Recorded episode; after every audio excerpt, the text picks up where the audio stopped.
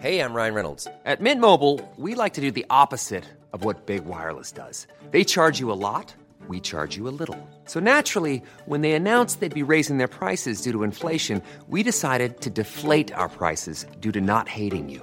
That's right. We're cutting the price of Mint Unlimited from $30 a month to just $15 a month. Give it a try at mintmobile.com slash switch. $45 upfront for three months plus taxes and fees. Promo rate for new customers for limited time. Unlimited more than 40 gigabytes per month. Slows. Full terms at mintmobile.com.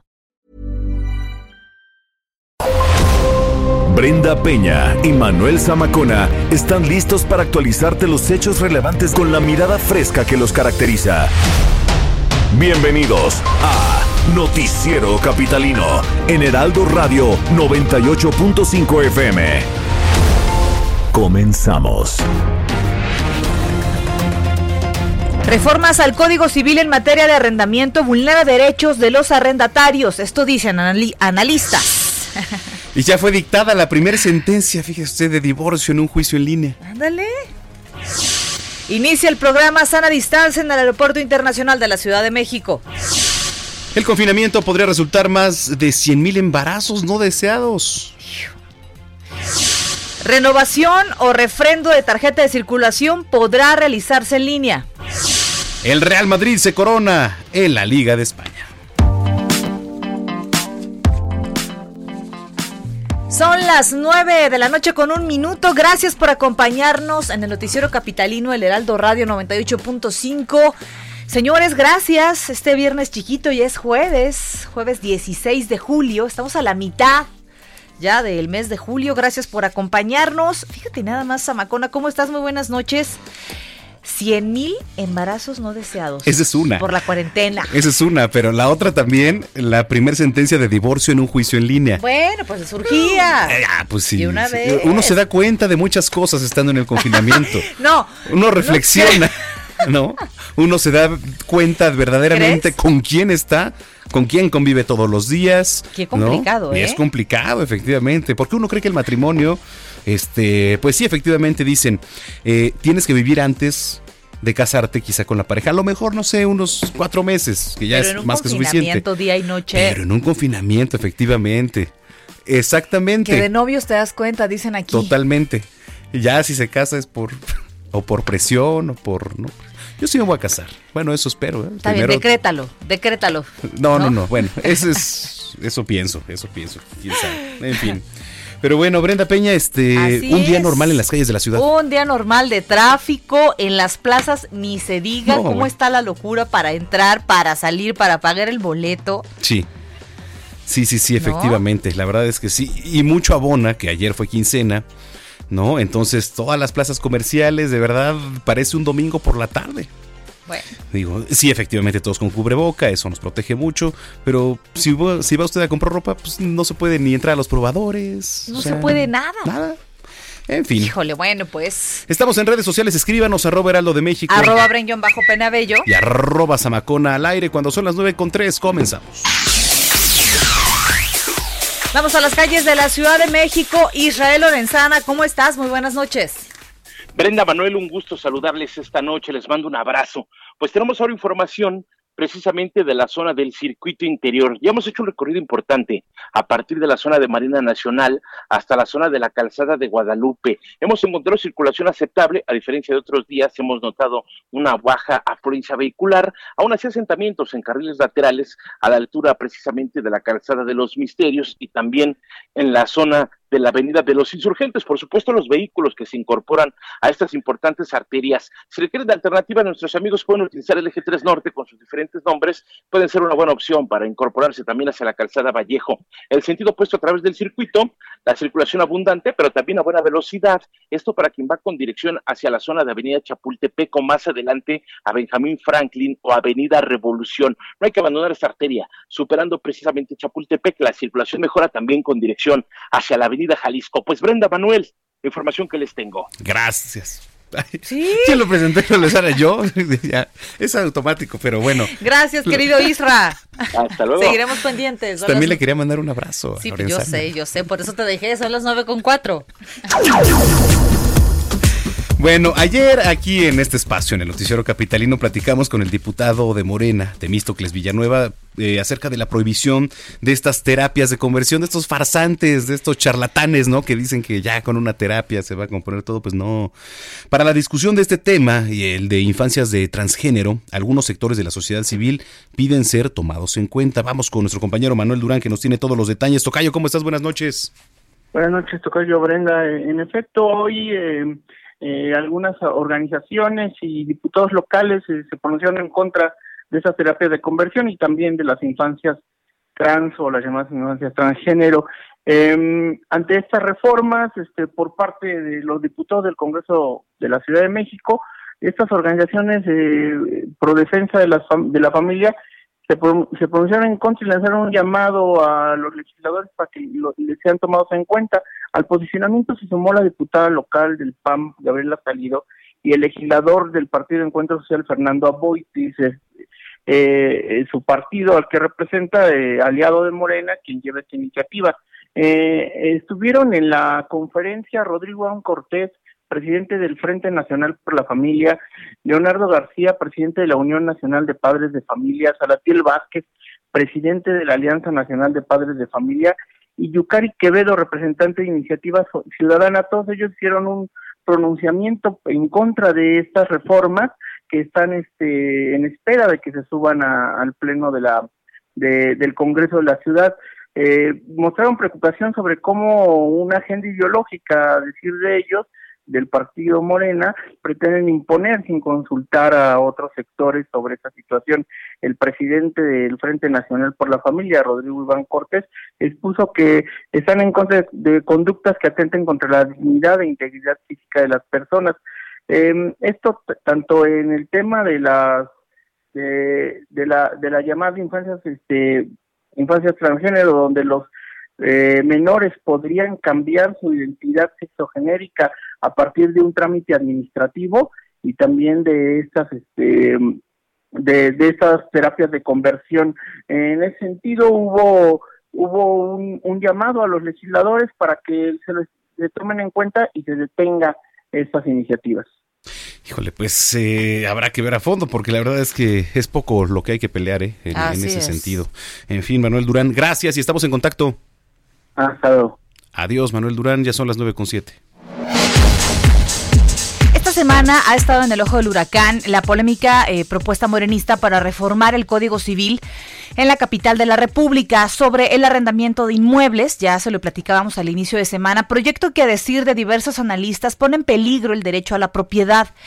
Esta mañana el Heraldo TV, nuestro compañero Alejandro Cacho, habló con el maestro José Mario de la Garza, presidente de Renace y expresidente de la Barra Mexicana de Abogados, quien consideró que esta iniciativa, en lugar de resolver un problema, va a generar más eh, pues beneficia a los inquilinos vulnerando los derechos de propiedad de los arrendatarios. Vamos a escuchar cómo lo dijo.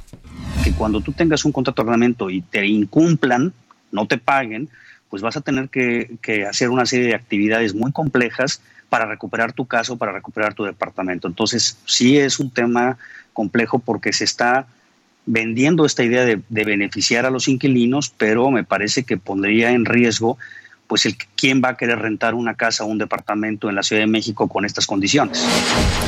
El abogado señaló que serán muchas las trabas para que un propietario pueda recuperar su propiedad y como consecuencia nadie, nadie quiera rentar o los precios de las rentas se van a incrementar de forma considerable. Está cargado a los arrendatarios, son obligaciones que se les imponen a las personas que rentan. Más bien, los inquilinos llevan todo el beneficio y se está poniendo una serie de cargas, una serie de responsabilidades a las personas que rentan. Normalmente los, los contratos de arrendamiento se hacen por un año. ¿Por qué? Porque se van revisando las condiciones. Entonces ahorita tú tendrías que soportar tres años sin garantías, sin poder hacer un desalojo ya con una orden judicial. Hay otra disposición inclusive que llama la atención. Si por alguna razón no hay un contrato de arrendamiento escrito, lo que está diciendo es que no puedes demandar la desocupación si te dejan de pagar la renta. Eh, finaliza diciendo que faltan políticas de apoyo a la vivienda, pues con esta ley pareciera que la carga eh, se las eh, quieren poner a los propietarios para que ellos sean quienes tengan que sacar adelante la crisis de vivienda y economía por la que atraviesa nuestro país. Es un tema complicado, vamos a seguir pendientes, Manuel. Hay, por supuesto, muchas opiniones encontradas. Ya veremos cómo al final de cuentas se soluciona esta situación. Son las nueve con nueve. Bueno, pues hoy se registró un hecho inédito, ¿no? Aquí en la Ciudad de México, por primera vez se dictó sentencia de un divorcio en juicio en línea. Alguien dijo, ya estoy. Bueno, tú estás conmocionado con esto. Dijo, alguien dijo, ya estoy hasta la de ella o ella dijo ya estoy hasta de él, no sé qué haya pasado. a lo mejor es un proceso que ya tenía tiempo. Ah, puede ser. Y que tenían la audiencia y dijeron, oigan, pues pueden ser en línea, ¿no? Pero vas a ver que se van a sumar más por la, por la este, cuarentena. Digo, es normal, ¿no? Carlos Navarro, ¿cómo estás? Cuéntanos, ¿qué pasó con este divorcio, eh? Buenas noches, Brenda Manuel. Les saludo con gusto a ustedes y al auditorio. Bien, un juez de proceso oral en materia familiar del Poder Judicial de la Ciudad de México dictó hoy en 29 minutos la primera sentencia de divorcio en juicio leña puesto en marcha con motivo de la pandemia por COVID-19. En esta, las partes comparecieron ante distancia ante el impartidor de justicia y sus secretarios de acuerdo fueron instalados en la oficina de acuerdo jurisdiccional con quienes interactuaron por medios electrónicos. La audiencia se inició a las 10 horas con las indicaciones del juez quinto del proceso oral en materia familiar, Jorge Rodríguez, sobre la forma de cómo se desarrollaría la misma y con la presencia virtual de la gente del Ministerio Público. En esta se consultó a las partes y ratificaban tanto su solicitud de divorcio, la cual fue entregada a través de la oficina virtual de la Oficialía de Partes apenas el pasado martes, o sea, llevaban muy poco tiempo con el proceso de una solicitud de divorcio y además la propuesta de convenio respecto al monto de pensión alimenticia por dos menores de edad procreados en el matrimonio. Toda la audiencia fue supervisada por el titular del Poder Judicial de la Ciudad de México, Rafael Guerra, así es que se dictó la primera sentencia en 29 minutos después de que la solicitud se vio apenas el pasado martes, un hecho inédito. Y por otro lado, la emergencia sanitaria por COVID-19 provocó el aumento del uso de desechables hasta en 50 toneladas por día. El director general de Servicios Urbanos de la Secretaría de Seguridad de Obras, Efraín Morales, explicó la situación. Escuchemos. Tenemos registrado que evidentemente hay un incremento producto de la comida para llevar, que dicho sea de paso nos ha permitido potenciar el reciclaje, se está llevando a cabo la separación de estos residuos, tenemos una estimación de alrededor de 150 toneladas por día con respecto a lo que se venía generando anteriormente. Y bueno, ese es el dato. No es que sean más, lo que pasa es que se ha reconvertido el uso de la, de la basura, hemos disminuido en algunos otros rubros y ha aumentado el que tiene que ver con, con desechables y esto está siendo, digamos, reciclado, estamos potenciando el tema del, reciclaje y esto se refleja en la disminución de los residuos que terminan en un relleno sanitario. Y es que hablando de esa disminución de los residuos que terminan en un relleno sanitario, la Secretaría de Obras y Servicios local reporta que en 2018 eran alrededor de 12.800 toneladas el año pasado se logró disminuir a 8.031 toneladas y ahora es de 7.160 toneladas que se depositan a diario en un eh, relleno sanitario. Brenda Manuel, la información que les tengo. Muy interesante esta información. Y de lo primero que nos comentabas, seguramente digo, yo no sé, pero quizás se van a ir sumando más divorcios a lo largo de esta cuarentena, ¿no? Pues sí, esto marca un parteaguas en la historia de impartición de, de, justicia y luego al escuchar a alguien que digan que se resolvió con la solicitud del martes y hoy a dos días en 29 minutos ya la resolvieron, pues yo creo que con esa rapidez van a animarse un poco más de personas, ¿no? Sí, sí, sí, efectivamente. Y como dices, sobre todo eso, sobre todo eso que es el parteaguas. Pero bueno, pues ya estaremos pendientes. Carlos, gracias y nos escuchamos mañana. Hasta luego, buenas noches. Muy buenas noches, 913. Y hablando de eh, desechos, una de las principales causas de inundaciones en la Ciudad de México es la acumulación de la basura, ya se lo platicábamos en las alcantarillas.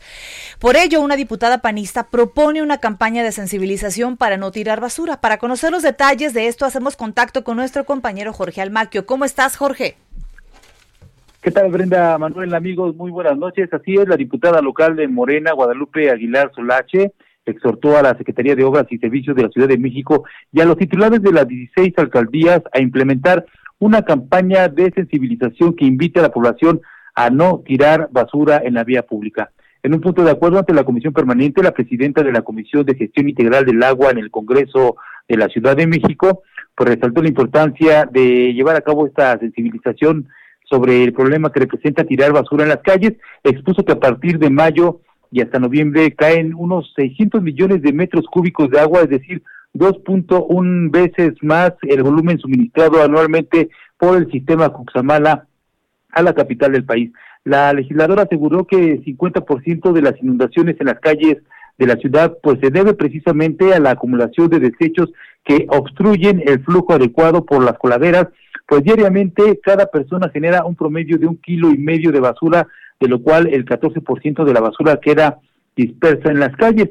Destacó que la basura en temporada de lluvias tapa el flujo del agua por las coladeras y ductos y de ahí la importancia de las campañas de sensibilizar que tengan como objeto que toda, toda aquella persona que habite o transite por la Ciudad de México tome conciencia de los efectos negativos que tiene el tirar basura en la vía pública. Señaló que las alcaldías pues tienen un papel muy importante, inclusive ahora derivado de la emergencia sanitaria, lamentablemente pues existen personas que sus desechos sanitarios como los cubrebocas son tirados de manera irresponsable en la vía pública, abonando con ello a la acumulación de estos residuos en las coladeras y bueno, pues ante las fuertes lluvias precisamente pues se, se, hacen los encharcamientos y luego las inundaciones que provocan por supuesto problemas a toda a toda la ciudadanía. Brenda Manuel, amigos, el reporte que les tengo. Bueno, seguiremos pendientes de este tema. Te mandamos un abrazo y muy buenas noches. Igualmente, buenas noches. Hasta luego. Son las 9.15. La Ciudad de México sufre año con año la época de lluvias. Ahorita, por ejemplo, ¿no? ¿No se cayó el cielo hace rato por tu casa? No, solo está tronando y posiblemente se ve que en la nochecita vaya y a despertarnos otra vez. Solo se echan pedos allá arriba, pero no llueve, caray. ¿No? Este. Sí, eh, la época de lluvias, de acuerdo con el Servicio Meteorológico Nacional, esta temporada de ciclones 2020 será de las más fuertes que hemos vivido. Ya lo decía Mónica Vidente o Moni Vidente. ¿Te acuerdas? Sí. Ahí con Di Marco dijo. Qué pura tragedia, no dice nada bueno, algo, una noticia. O sea, no dice. A mí me da miedo porque luego cuando llega al camerino, este, Empieza ya ves que a luego decir lee cosas. cartas. No, no, no, a mí no me leas No, nada. yo no le digo, necesito. No, no, no, no, no, no, no. Pero perdón, regresando, regresando al tema. Esta temporada de ciclones 2020 será de las más fuertes que hemos vivido y la cumbre de estos fenómenos será en septiembre y en el mes de octubre. El gobierno de la capital ya elaboró un mapa por alcaldía en donde se informa de las zonas eh, de más alta probabilidad de inundaciones. Que, mire, no vaya más para allá. El sur va a ir por Pedregal, Iztapalapa, eh, la Agrícola Oriental. Varios bajo puentes, Sí, no conocidos totalmente. también. La alcaldía Iztapalapa tiene 640 zonas de muy alto riesgo de inundación. Gustavo Madero 402, Cuauhtémoc 290, Venustiano Carranza 290 y Coyoacán con 198. Además, recalcaron que las lluvias van a terminar este 30 de noviembre. Ay, ¿quién lo dijo? ¿López Gatel? Pues es que Digo, para aquí, no creer. porque- aquí siempre llueve. La verdad es que los pronósticos de las lluvias siempre fallan porque en la Ciudad de México llueve siempre. Sí, efectivamente. Mientras no sean como los pronósticos de Gatel, pues todo está bien, ¿no? Ya son las 9.17. La pandemia del COVID-19 obligó a cientos de mexicanos a pasar un largo tiempo en cuarentena y bueno, eh, pues justamente le platicamos, producto de este confinamiento podrían resultar más de eh, 100 mil embarazos no deseados, cifra que también preocupa a Manuel Zamacona. Uy, ¿por qué me dices? Lo digo, te había ya congojado. Así Ah. lo informó Gabriela Rodríguez, secretaria del Consejo Nacional eh, de Población, la CONAPO, con quien vamos a platicar. Gabriela Rodríguez, secretaria general ejecutiva de eh, la CONAPO. ¿Cómo estás, Gabriela? Muy buenas noches. Muy buenas noches, mucho gusto y saludo a tu auditorio. Muchas gracias por conversar con nosotros. Oye, ¿qué tema? La verdad es que lo vemos luego de jiridilla y de chiste, pero es más complicado de lo que pensamos. ¿eh? Un, un embarazo no deseado o un embarazo no planeado, a veces no son planeados, no es que no sean deseados, pero luego uno, este, pues ya te quiero ver en diciembre, di- este, cómo va a estar la ola de los nacimientos. Cuéntanos, por favor, cómo nos hablan las cifras. Bueno, mira, lo que estamos viendo, lo que sabemos hoy es que están yendo menos a los centros de salud a pedir servicios anticonceptivos o lo que se llaman los servicios de salud reproductiva. Sí. Cosa que se entiende muy bien. La gente está confinada, mucha, afortunadamente, que obedece las los este, protocolos de aislamiento y tiene miedo de ir a los centros de salud a pedir un método anticonceptivo.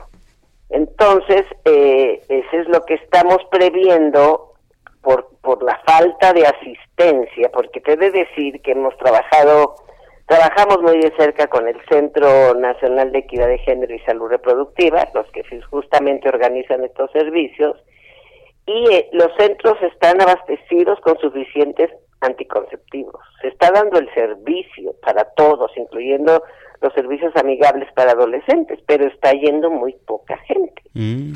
Por lo tanto, a nosotros en CONAPO, que nos toca estimar siempre y anticiparnos a los cambios poblacionales, porque es justamente nuestro trabajo, estar anticipando cómo viene la, la dinámica poblacional, pues mis, eh, mi- mis, eh, mis, eh, demógrafas ya hicieron una estimación. Eh, hay una hay un indicador que se llama eh, este, neces- necesidades insatisfechas. Todo el- hay una serie de mujeres que no desean tener hijos, pero no usan métodos. Eso se llama las necesidades insatisfechas.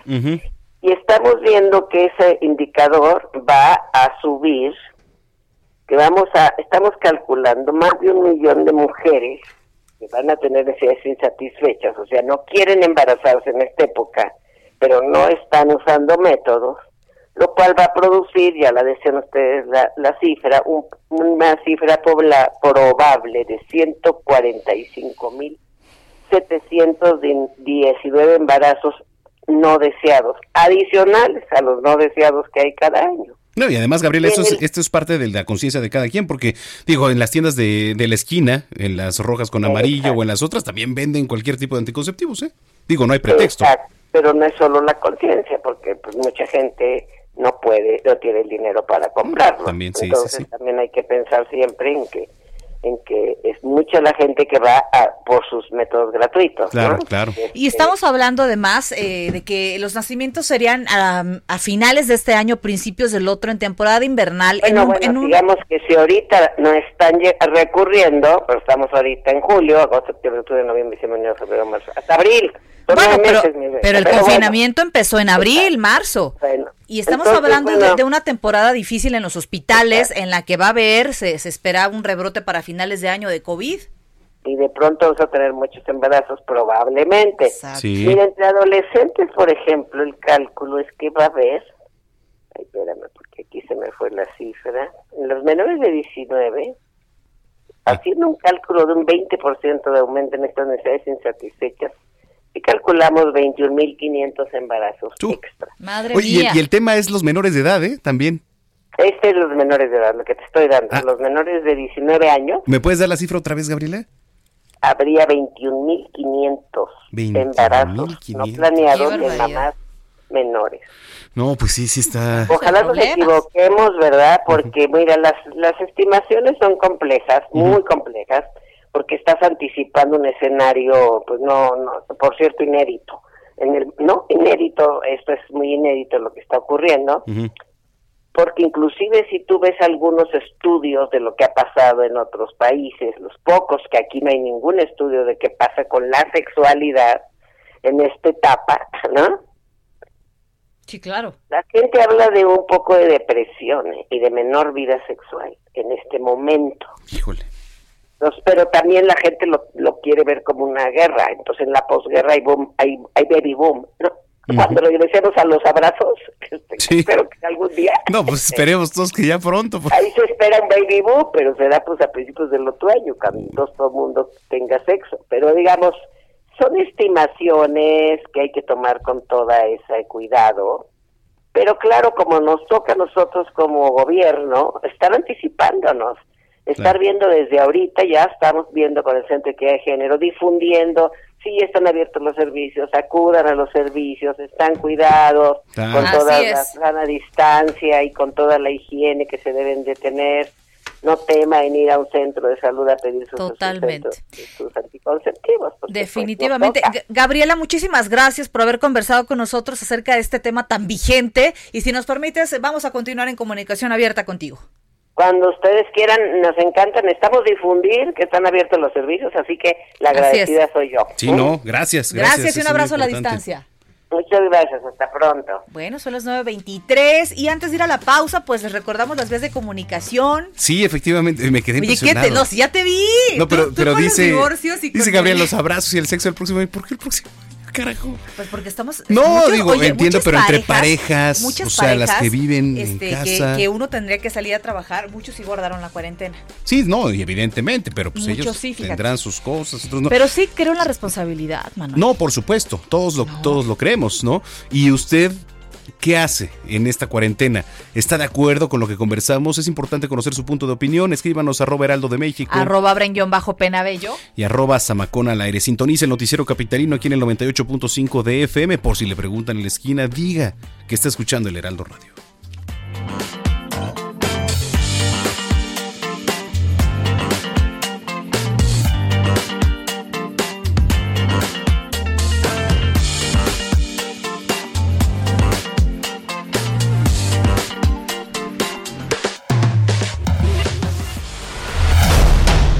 Continuamos después de un corte con las noticias más relevantes en las voces de Brenda Peña y Manuel Zamacona en el noticiero capitalino en Heraldo Radio 98.5 FM. Regresamos. Heraldo Radio. La HCL se comparte, se ve y ahora también se escucha. Regresamos con Brenda Peña y Manuel Zamacona al noticiero capitalino en Heraldo Radio 98.5 FM. Muy buenas noches, gracias por el espacio, amigos queridos. Vamos a platicar ahorita, en esta hora, con Adri Rivera Melo. Ya la conocen, Adri, la han visto en la tele, por supuesto, pero además está aquí con nosotros en Novirsa, porque vamos a hablar del KN 98. Eso es todo. ¿Cómo estás, Adri? Adelante. Pues muy contenta de estar aquí contigo y con todos nuestros amigos también del Noti Capitalino. Y pues sí, precisamente les traemos el cubrebocas KN98, que fue presentado en Europa, que ha sido un éxito allá. Y bueno, pues es la evolución del KN95. ¿Por qué digo la evolución? Porque el KN98 tiene cinco capas de alta protección. Muy bien. Vale mucho la pena. Ahora que estamos eh, pues regresando ya a la nueva normalidad, tenemos que seguirnos eh, cuidando. pues, cuidando y Sí, protegiendo a mucho. nosotros y a nuestra familia. Y a los amigos. También, también. Así es que limoncito. Así es que aquí tenemos y les estamos ofreciendo en este momento el KN98 para que llamen, para, que empiecen a marcar amigos al 800 230 y ordenen este cubrebocas y escuchen muy bien porque en la compra de un paquete con cinco cubrebocas KN98 van a recibir otros cinco KN98 completamente Dobles. Esto hace que prácticamente el precio del mejor cubrebocas que pueda comprar sea al mismo precio que un cubrebocas de mediana calidad para que ya no gasten, Ay, porque no. luego uno va gastando y Y gastando, gastando. y definitivamente no está uno protegido. Y esto está excelente como opción, ¿no? Claro que sí, ujú. el KN98 es eh, de mis consentidos. Ay, nuestros ¿verdad? consentidos, De nuestros sí, consentidos. ves muy guapa. Con estas cinco capas de alta protección. Es muy cómodo, es muy práctico. Y bueno, pues eso no es todo, porque si realizan su compra pagando con tarjeta, van a recibir un regalo con un valor de más de mil pesos. Que no nos vas a decir, ¿verdad? Porque Es tenemos que marcar. sorpresa, es regalo Uh, sorpresa, venga. Para ¿A que dónde? empiecen a marcar al 800 230 mil. Muy bien. Y se lleven su KN98. Recuerdo, en la compra con cinco cubrebocas de KN98 van a recibir otros cinco completamente gratis. Y si hacen su compra con tarjeta, van a recibir un regalo que vale más de mil pesos. Eso me gusta, que la compra se pueda hacer con tarjeta. Ahí está la papacho. Ahí está el apapacho. Gracias, Adri. Muchísimas gracias, Moni. Buenas noches. Buenas noches, feliz semana. Bye, regresamos. huele a fin, ya huele a huele, fin. es jueves. Adiós.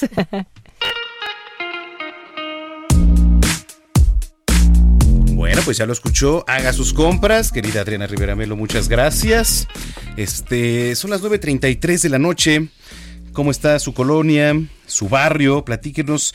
Eh, oye, ya lo mandaste, están arribando seis camionetas. Así es. Para el traslado de Emilio Lozoya, una vez que llegue aquí a nuestro país. Hay que recordar que pues ya está en camino, está por llegar en la madrugada seguramente. Se estima como a la una, y- una y media de la mañana. Este, pero pues ya están llegando, se están preparando justamente para eh, ser una noche larga, ¿no? Sí, seguramente. Y, y- y como decía Gabriel Regino hoy en la tarde, analista, ¿no? Eh, pues seguramente va a ser un proceso de unos ocho días mínimo. Así es. se- Y pues ya ve- veremos, este, pues qué tantas pruebas son las que trae, ¿no? Mientras tanto, pues si usted escucha por ahí un operativo cerca en las inmediaciones del aeropuerto de la Ciudad de México, bueno, pues tranquilos. Se trata justamente de este operativo especial que va a trasladar a este hombre que podría ser el primer imputado, sentenciado, juzgado eh, por el caso de Brecht en México, el único país que está involucrado en este fraude millonario. Este, todos los caminos llevan a Enrique. No, imagínate. ¿Usted ve o visualiza a Enrique Peña Nieto tras las rejas? ¿Será el primer expresidente tras las rejas? Bueno, pues eh, será muy importante su comentario. Mientras tanto, regresamos al noticiero capitalino y a lo que nos compete en las calles de la capital. Eh, bueno, no, ah, no, bueno, sí y no. Le voy a decir por qué. Israel Lorenzana, que está en las calles de la capital, trae una nota muy buena que tiene que ver con el Aeropuerto Internacional de la Ciudad de México y la sana distancia. El Aeropuerto Internacional Benito Juárez de la Ciudad de México puso en operación el programa Sana Distancia para orientar y apoyar a pasajeros con las medidas de sanidad emitidas por la Secretaría de Salud.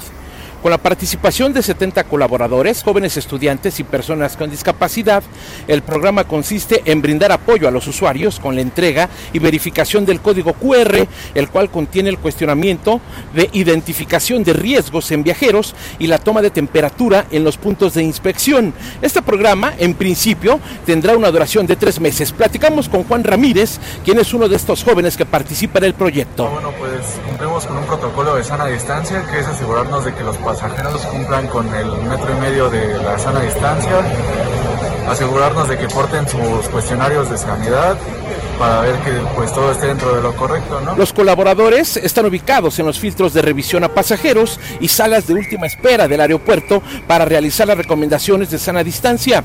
Los orientadores fueron capacitados para responder con eficacia, cordialidad y calidad a los requerimientos de los usuarios. Escuchamos a Diego, quien también participa en este proyecto. Para mí se me hace algo que es como una, un apoyo que yo puedo dar también para que pues más, pues, más rápido esto pueda terminar, ¿no? Digo, como que no, de por sí es un poco tedioso el proceso para abordar un abordar un avión y ahora hacerlo así pues creo que es mucho más difícil, ¿no? Los orientadores portan un chaleco en color verde con la leyenda información y estarán laborando en dos turnos de 7 de la mañana a 3 de la tarde y de 2.30 a las 10 de la noche de lunes a domingo. En este programa forma parte por supuesto de las acciones para reducir los índices de contagio por coronavirus y para ofrecer a los usuarios un viaje seguro. Para Heraldo Radio, Israel Lorenzana. Enlazamos a las calles de la Ciudad de México. Ah, espérame, creo que este, creo que este micro suena Ay, mejor. Ahí está. Ya saben cómo es Orlando que quiere truncar mi carrera. Vamos a enlazarnos con Isra Lorenzana, que está en las calles de la Ciudad de México. Isra, ¿qué nos tienes? Brenda, muchísimas gracias. Pues fíjate que ahora tenemos información para nuestros amigos que se desplazan a través de la Avenida Central. Hemos hecho ya un recorrido hasta la zona de Ciudad Azteca y hemos ubicado algunos asentamientos, nada para abandonar esta importante vía con dirección hacia Jardines de Morelos. La alternativa, la Avenida Adolfo López Mateos. El sentido opuesto, la circulación aceptable a través de la Central con dirección hacia la zona de Aragón. Brenda Manuel, información que les tengo. Muy bien, seguiremos pendientes. Muy buenas noches para ti, Isra. Hasta luego. Son las 9.37. Bueno, eh, la Comipems, que es la Comisión Metropolitana de Instituciones Públicas de Educación Media Superior, informó que el examen del concurso de asignación 2020 se va a realizar solo cuando el semáforo de evaluación de riesgo epidemiológico en la capital y en el Estado de México se encuentra en color verde, cosa que me parece pues coherente. Indicó que la expedición del nuevo comprobante o credencial programada a partir del 17 de julio se pospone hasta nuevo aviso y está exhortando a los aspirantes a visitar frecuentemente la única página oficial de la Comipems que es www.comipems.org.mx. Hay que recordar que este examen de admisión para ingresar a la educación media superior estaba programado para los días 8, 9, 15 y 16 de agosto, pero pues usted sabe que eh, van al alza los contagios, aunque le digan otra cosa, estamos de verdad en una situación difícil. 938. Y como parte del proceso de digitalización de trámites ante el eh, gobierno capitalino, se dio a conocer que el trámite de renovación eh, o refrendo de tarjeta de circulación para vehículos, motocicletas y remolques podrá realizarse de manera remota mediante la herramienta digital denominada ventanilla de control vehicular. Y eh, la ley de la ciudadanía digital eh, de la Ciudad de México establece que la llave de la Ciudad de México será la herramienta única para identificar de manera digital al ciudadano, pues contiene sus datos personales, incluida identificación oficial y también el comprobante de domicilio para que pueda hacer los trámites remotos. Si usted quiere realizar el trámite, debe acceder a la página www.trámites.cdmx.gov.mx. Así que a ponerse listos, son las 9.38. Haz del bienestar una constante en tu vida. Escuchas Bienestar H, con una voz autorizada para hablar de todos los temas. Mariano Riva Palacio, en el Noticiero Capitalino. Heraldo Radio 98.5. Mariano Riva Palacio, qué gusto saludarte. Querido Manuel, ¿cómo estás? Brenda, muy buenas noches. Pues ya estamos listos para interactuar con ustedes y nuestros amigos del Heraldo Radio en Bienestar H. Y seguimos hablando del COVID-19, yo creo que la gente ya está hasta la coronilla, pero salen un montón de cosas a raíz de este padecimiento, esta enfermedad a nivel mundial. Pues el virus continúa, por lo menos hasta que tenga una vacuna, ya sabemos que se transmite de humano a humano, pero sigue sin demostrarse que los animales de compañía presenten un riesgo de contagio para las personas. Sin embargo, Brenda Manuel, a decir del investigador Francisco Monroy López, él es investigador de la Facultad de Veterinaria de la UNAM. Escuchen el siguiente dato, por eso lo quise compartir con ustedes.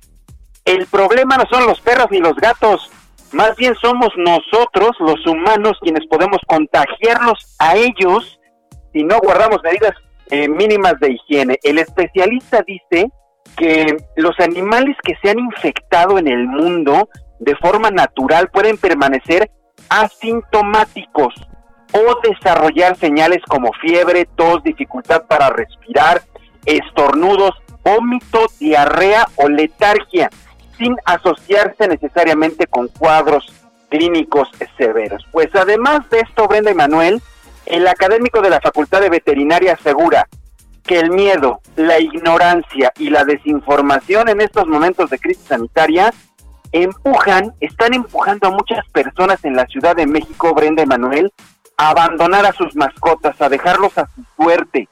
Se han detectado más perros en las calles los últimos días. Y gatos, ¿eh? Señales de que han... Y gatos, fíjate, es muy interesante lo que dices. Estamos más acostumbrados, Manuel, a ver perros, pero tienes toda la razón. También hay gatos, independientemente que son animales como que más, eh, digamos, más independientes, por decirlo así, también hay gatos en, en la calle. Y te lo digo, De perdón, sí perdón, México- Mariano, perdón este que me que te interrumpa, es que me di cuenta porque estoy en una página de Facebook que, que dice perros y gatos abandonados en la Ciudad de México específicamente y ha crecido mucho el número de, de publicaciones que hacen, ¿eh? Tanto de perros como gatos. Exactamente. Ahora, de por sí nuestro país, eh, Manuel, eh, es el país eh, con más eh, perros callejeros en América Latina y gatos, y aumenta el número cada año en un 20%. Y según la Asociación Civil Defensoría Animal, cerca de 500 mil perros y gatos son abandonados al año en México. 77 de cada 100 capitalinos tienen mascota y solo el 30% de los animales de compañía cuentan con un hogar. Y según el Frente Ciudadano Pro Derecho Animal, las alcaldías con más perros y gatos en las calles son, primer lugar, Iztapalapa, segundo lugar, Tláhuac, tercer lugar, Xochimilco y cuarto lugar, Magdalena Contreras.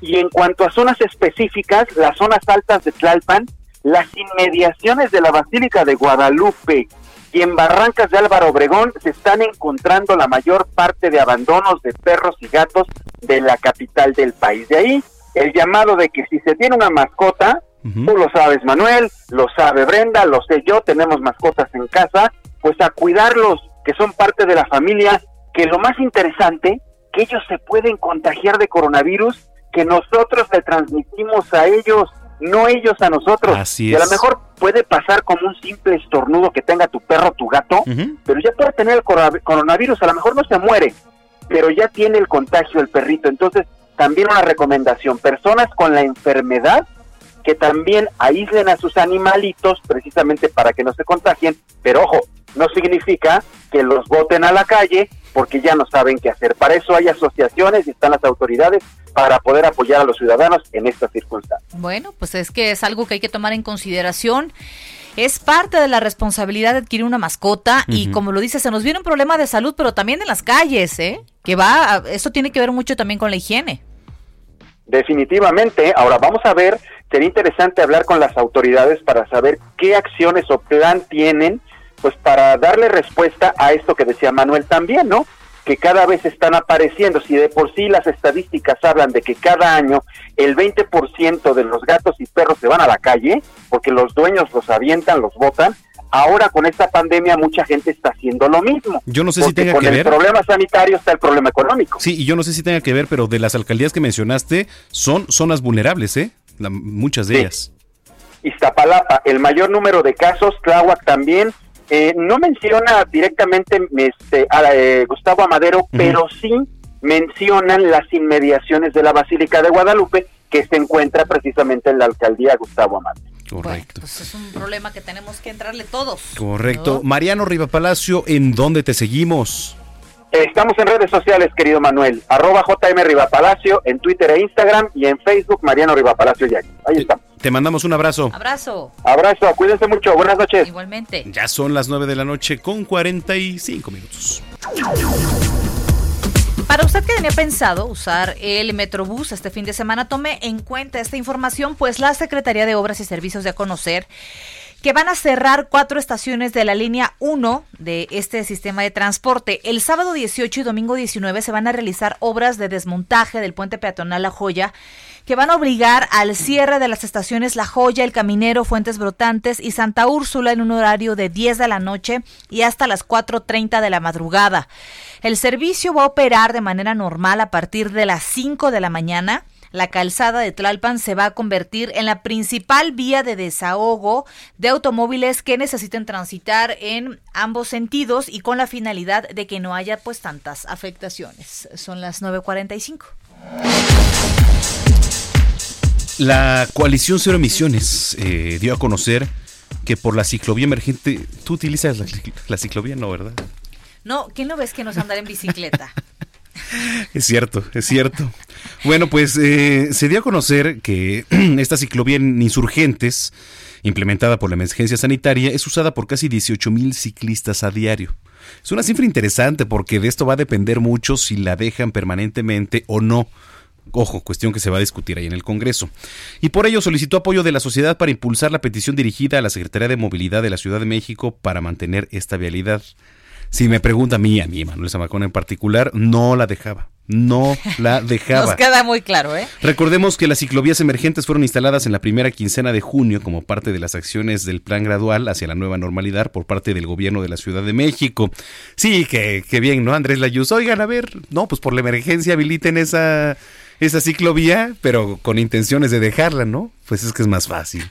yo claro, diría, pues sí, pero, pero no, Pero también hay no. que pensar en los que usan automóvil, nosotros. en nosotros, en el tráfico, porque seguramente muchos también de los que nos vienen escuchando no utilizan la bicicleta, muchos sí. Pero fíjate que luego hay una mala planeación. Aquí al momento de salir sobre la calle de empresa, que es la, salida de los vehículos, está justo la ciclovía. Entonces, quieres salir, incorporarte al, al- a insurgentes, Sí. pero vienen bicicletas, entonces ya no alcanzas, te quedas atravesada en la ciclovía. Sí, O toreas a los y carros. entonces te, te llevas unas mentadas Sí. porque dices, oye, perdón, es que yo iba a pasar, pero me tocó el semáforo en rojo y ya me quedé aquí atravesado. Está pésimo. Porque es el cruce primero del peatón. Así es. Después es el de la ciclovía y después es el de los carros. Entonces te- tienes que torear tres, tres cuestiones. ¿no? Mal, ¿eh? A ver, márcala a la Yus, por favor. Ay, eh, Dios mío, es que por más que se lo preguntamos aquí la vez pasada, él dijo que no y que además nos agarremos porque vienen más. Más ciclovías. Oye, vienen pero más ciclovías. hay, hay, hay este, calles emergentes en donde no afectaría la circulación. Acuérdate que Claudia Sheinbaum dijo que iba a ser de esta capital una capital sustentable. O sea, está bien. No Este- digo que no esté bien, pero. Pero no aquí en Hay que planearlo, y no aquí, maestro. O sea, ya háblenle a la Yus, por favor, pasen el testigo de este noticiero. Ay, Dios mío. Son las 9.47. Ya llegó y está aquí mm, de mucho mejor humor que el señor Zamacona. Roberto San Germán, ¿cómo estás? quizás sí usa la bicicleta. Quizás tú, su- tú usas la bicicleta. Buenas noches, mi querida Brenda, mi querido Manuel y gente que nos sintoniza. Fíjate que no, casi no. La casa de ustedes está en el poniente y en el poniente de la ciudad andar en bicicleta es un deporte de alto riesgo. claro. No puedes. En la zona de Constituyentes, en la zona de Santa Fe, es más, en muchos de los de las zonas no hay ni siquiera banquetas. Ay, caray. Entonces, eh, eh, el salir en bicicleta, una vez lo intenté y no, bueno, de- decidí no volverlo a hacer, ¿eh? La verdad dije, esto, esto sí es deporte extremo. O sea, deporte extremo. Y esto está cañón, porque quieren hacer una ciudad como es eh, eh, Ámsterdam, que me imagino de que ahí trae la idea de las bicicletas, ¿no? Y allá hay semáforo para paseo, eh, peatón, perdón, semáforo para bicicletas, semáforo para coche y semáforo para el tranvía. Pero pues aquí la verdad es que la gente tampoco está acostumbrada, ni tampoco tenemos mucha educación vial, ¿eh? No, para nada. Definitivamente. Ni los que vamos manejando, ni los de la bicicleta. Y los que lo saben, muchos lo ignoran, ¿eh? Ignoran que saben.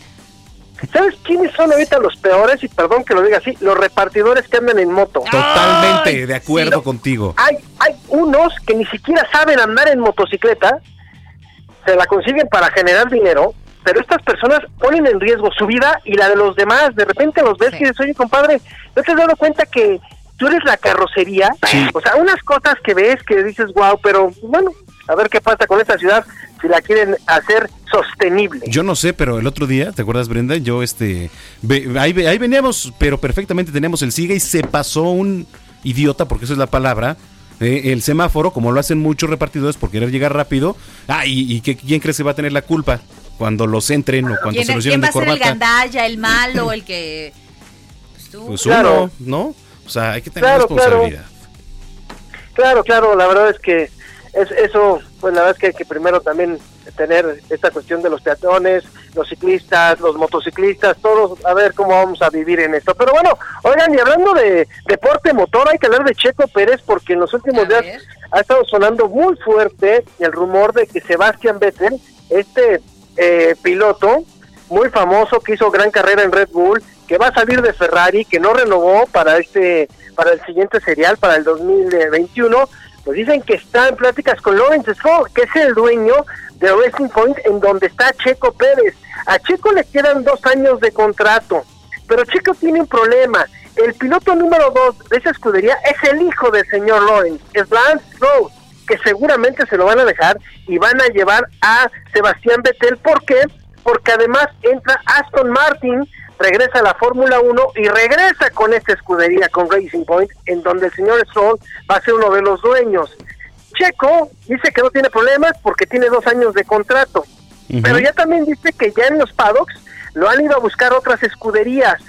Entonces no sabemos si lo que quiere Aston Martin es tener a Sebastian Vettel el próximo año en el carro de Racing Point, pero lo que no vamos a saber todavía es quién va a ser el piloto número dos, si Checo Pérez o el hijo del dueño, que si somos honestos pues van a dejar al hijo del dueño. Sí, pues sí, por supuesto. Oye, pero por ahí se podría abrir un canal ahí en Mercedes, ¿eh? Según los rumores. Es, es, es lo que se está viendo, Son estas situaciones, pero hay que esperar poco a poco porque Checo dice, ya me han buscado, pero no dijo quién. Te está esperando y tiene dos años de contrato. Sabemos que los contratos los puedes tronar el día que se te pegue la gana, pagando, pues ahora sí, si hay una cláusula de rescisión o lo que tú quieras. Y pues yo creo que también el problema es que si tú escuchas el nombre de Sebastián Vettel o el nombre de Checo Pérez, pues vas a decir Sebastián Vettel, ¿no? Claro. Fue campeón ya de la Fórmula 1 y todo. Pero bueno, eso es lo que está pasando con Checo. Y no sé a ustedes si les gusta el fútbol español, porque ya hay campeón, y es el Real Madrid, que ganó 2 a 1 sobre el Villarreal y logra su título número 34 de la historia. Lástima para la gente que le va al Barcelona. El Real Madrid ganó el día de hoy el título de la Liga Española. Bueno. ¿Tú le vas a alguien, Brenda Peña, de España? No, No, mira, a mí me gusta. favorito, a ver, No, yo- antes me inclinaba mucho por el Barcelona, pero realmente me gusta también como juega el Madrid, entonces prefiero prefiero así, disfrutar el fútbol español. prefiero mantenerme al margen, Sí. ¿no? Ok, muy bien. Y señores, ya nada más para terminar, el partido que se está celebrando ahorita, las Chivas le van ganando 2 a 1 al América con el gol más rápido parece ser en la historia de los clásicos. Al, al segundo 22 anotó gol JJ Macías en favor de las Chivas Rayadas del Guadalajara. ¿Qué pasa si ganan las Chivas? Ay, dolor. Pues se va contra el Cruz Azul a la final. Eh, Ahí está, Samacone. Entonces ya habrá una apuesta aquí atractiva. Híjole. Lo, lo voy a pensar. No tengas miedo, hombre. Lo voy a pensar, pero bueno. miedo. Oye, y rápido antes de despedirnos, eh, querido Roberto San Germán, eh, nada más los invito a leer mi columna del día de mañana. Está fuerte, está fuerte el tema. eh, es el caso de Sergio Mitre, este pitcher mexicoamericano. Y de verdad, cuando estaba escribiendo yo las, las líneas de, de la columna que se publica mañana en el Heraldo de México, me, me consternó el tema, así que los invito a que la lean mañana. De verdad, es, es muy, muy fuerte. ¿eh? Está durísimo el tema, ¿eh? Sí, durísimo. Durísimo, durísimo. En fin, ¿Sí es real? Exacto. Exactamente. Y todo apunta a que sí. Pero en fin, a ver si te das una vuelta por acá mañana, Robert. Claro que sí, señores, yo estaré por allá. Muchas gracias. Acá nos vemos. Que pasen buenas noches. Gracias. Buenas noches. Y ya nos vamos con Roxanne de Police. Es que cumple años, 68 años, el baterista Stuart eh, Copeland. Mm. 68 primaveras. Bueno, está joven. Está jovenazo. son Que 68. son 68 años. En fin. Bueno. Nos vemos 3 de la tarde mañana en el 3 Heraldo de la Televisión. tarde, eh, Noticias México. El señor Zamacona va a estar aquí en el estudio. Yo me voy, los voy a saludar por si nos quieren eh, acompañar en el mercado primero de diciembre. Ahí vamos a estar. Porque queremos conocerlo. Queremos conocerlo, queremos escucharlo. eh, saludos, felicitaciones, reclamos, quejas ciudadana. Ahí nos vemos. ¿Quiere un autógrafo Primero y foto con Brenda. Peña? Mercado primero de diciembre, 3 de la tarde. Ahí nos vemos. Muy buenas noches.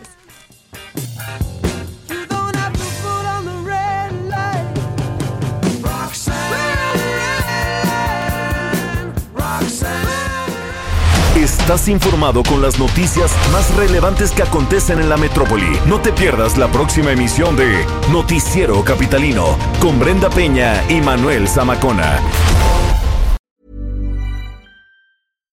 If you're looking for plump lips that last, you need to know about Juvederm lip fillers. With Juvederm Volbella XC and Juvederm Ultra XC, your lip look, whether it's subtle or bold, can last up to one full year with optimal treatment and no additional maintenance. Find a licensed specialist and see if it's right for you at juvederm.com today. That's J U V E D E R M.com. Add fullness to lips in adults over 21 with Juvederm Volbella XC or Juvederm Ultra XC. Do not use if you have severe allergies or a history of severe allergic reactions, or if you're allergic to lidocaine or the proteins used in Juvederm. Tell your doctor if you have a history of scarring or taking medicines that decrease the body's immune response or that can prolong bleeding. Common side effects include injection site redness, swelling, pain, tenderness, firmness, lumps, bumps, bruising, discoloration, or itching. As with all fillers, there's a rare risk of unintentional injection into a blood vessel, which can cause vision abnormalities, blindness, stroke, temporary scabs, or scarring.